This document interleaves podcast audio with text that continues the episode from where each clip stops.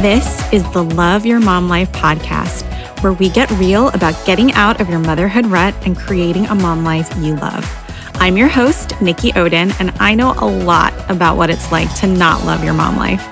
Being a mom is hard, and being a mom with goals and dreams is even harder. Over the years, I've spent a whole lot of time on the Hot Mess Express trying to harmonize motherhood with everything else I want out of life. But eventually, I figured it out. Sort of. You can create a mom life you absolutely love. So come on, let's do this thing together.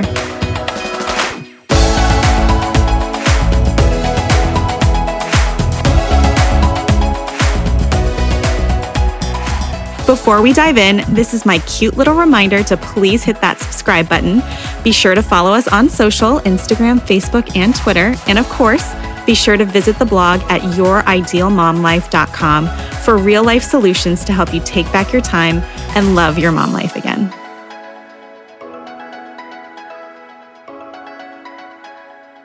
Hello there.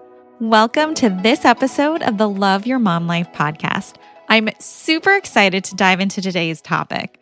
As a recovering perfectionist, I know all too well that trying to constantly do things perfectly can rob you of so much joy in your mom life. So I can't wait to share how I've been able to get over my perfectionism and just do it. Before I do, though, remember to press that check mark button in your podcast app to subscribe or follow this podcast if you haven't already done so. And if you like this episode, please share it with another mom. Also, be sure to follow me on Instagram at Nikki Odin so we can connect and be even better friends. And don't forget, I'm starting something new this season to allow you to get more involved with the show. It's called Ask Nikki. If there's a mom life topic you want me to cover in an episode or a question you're dying to hear me answer, email it to me at nikki at youridealmomlife.com. And if it's a good fit, I'll air it on the show. I cannot wait to hear from you. And now let's talk perfectionism. For as long as I can remember, I've been putting intense pressure on myself to perform. My dad often recalls a time when I was in grade school and I became so distraught after coloring outside the lines that I took the crayon, pressed it as hard as I could onto the page, and scribbled over the entire drawing to destroy it. I remember that too. I also remember trying to master the clarinet in sixth grade and getting so frustrated with myself that I literally pulled hair from my scalp. I know. Yikes. Merriam Webster defines perfectionist as an individual who exhibits or adheres to perfectionism, which in turn is defined as a disposition to regard anything short of perfection as unacceptable. For me, it goes much deeper than that. A perfectionist ties their identity and their worth to their performance.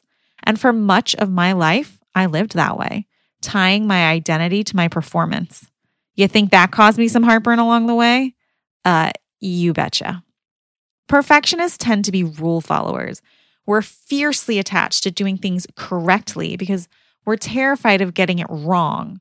That fear can be paralyzing. So, as a coping mechanism, many perfectionists convince themselves it would be better not to even try than to try and subsequently fail or be criticized.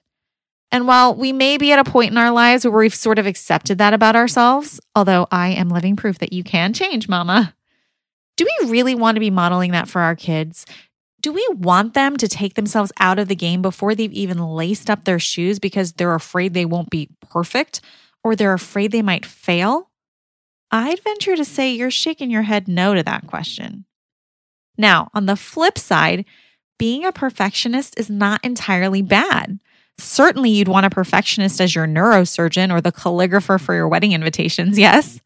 There's value in taking your work seriously and wanting to produce the absolute best results. And that's a good trait to be bringing out in our kids. Certainly, my perfectionism led me to graduating first in my class from law school and managing type 1 diabetes for two full term pregnancies without any complications. In right order and in the proper doses, perfectionism can yield unparalleled results. So, how do we balance the good with the bad when it comes to perfectionism and motherhood? And how do we model that balance for our kids? Here's my advice. Number one, be here now. Stop listening to the chatter inside your brain. You know what I mean?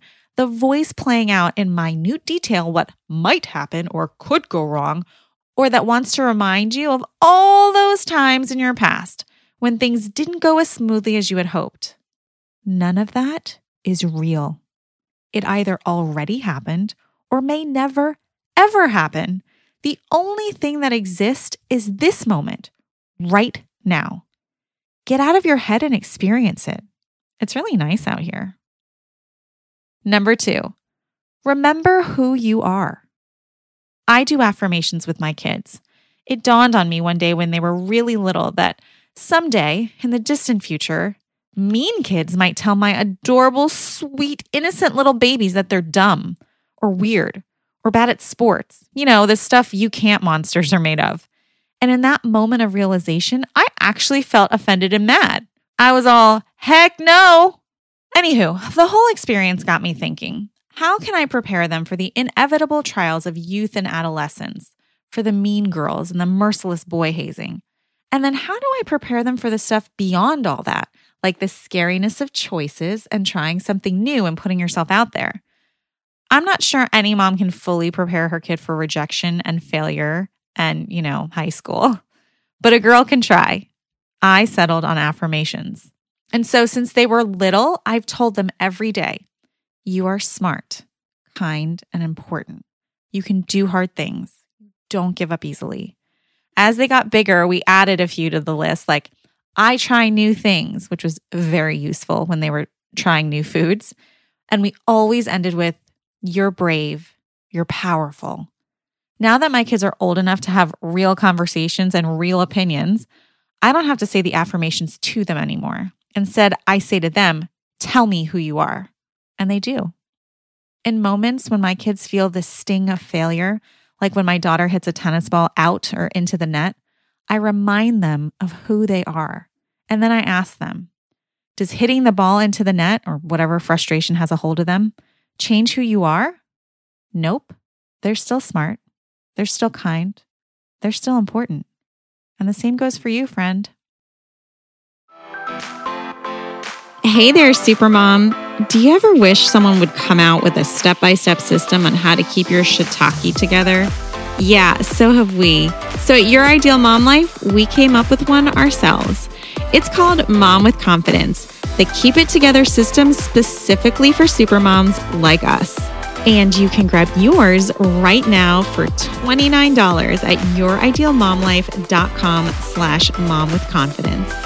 In two PDFs that you can download right now, you get a complete system that teaches you how to be better at balancing time with your kids and time for yourself, how to have more patience and less mom guilt, how to complete your to do list each day, make time to exercise, create time to enjoy your family, and how to answer that dreaded question all moms hate What's for dinner?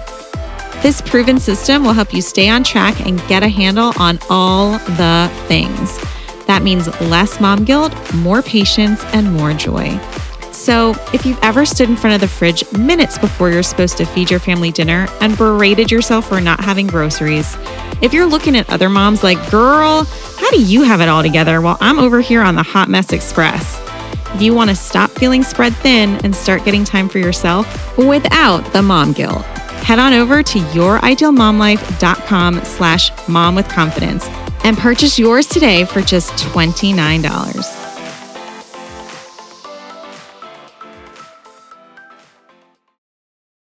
Number three, just start. For real, just start. Unless we're talking about imminent bodily harm or threats to human life, there's no point in worrying about what could or might go wrong if you try something new.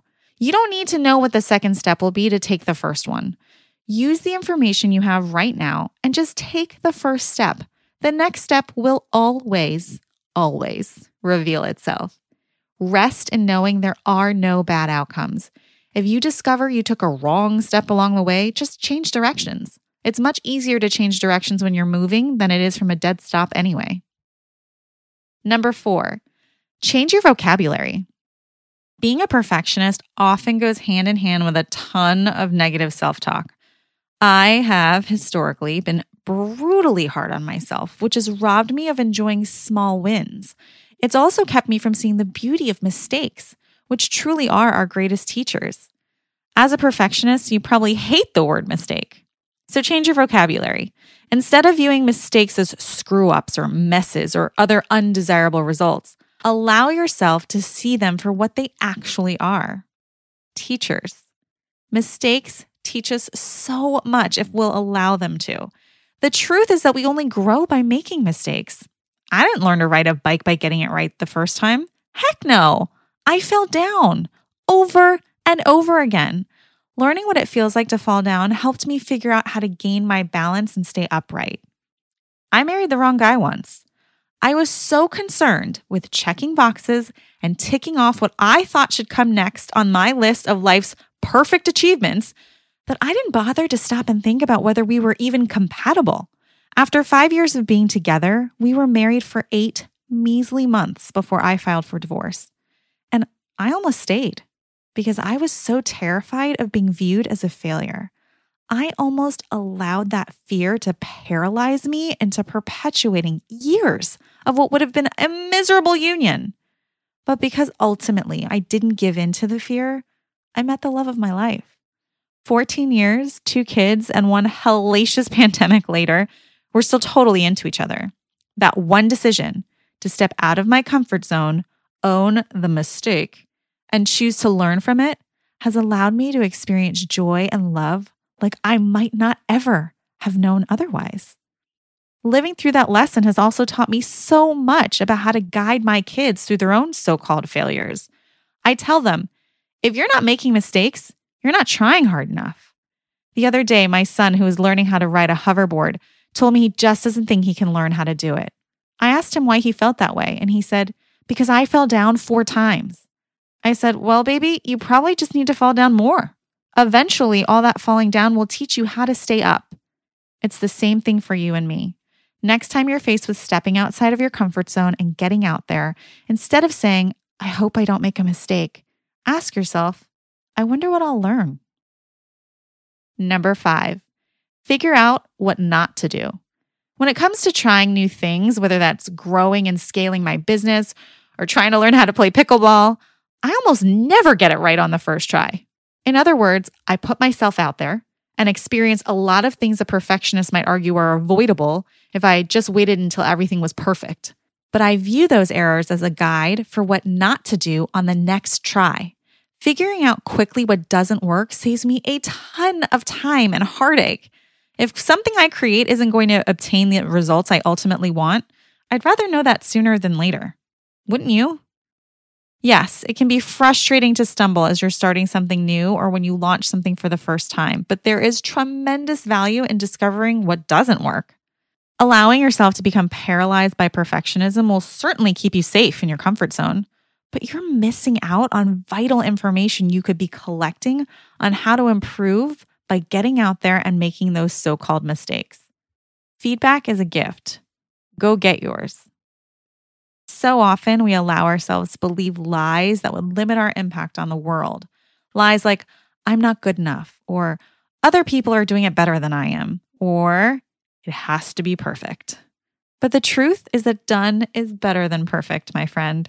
Letting go of perfectionism has opened up an entire world for me, one in which I try new things, play full out, and allow myself to fall flat on my face as I work to set the example I want my kids to follow. Stop trying to get it right all the time, mama. It's an impossible standard anyway. Allow yourself to make mistakes and allow your kids to see you make them too. Celebrate the small wins and remember, be nice to yourself. You're pretty awesome.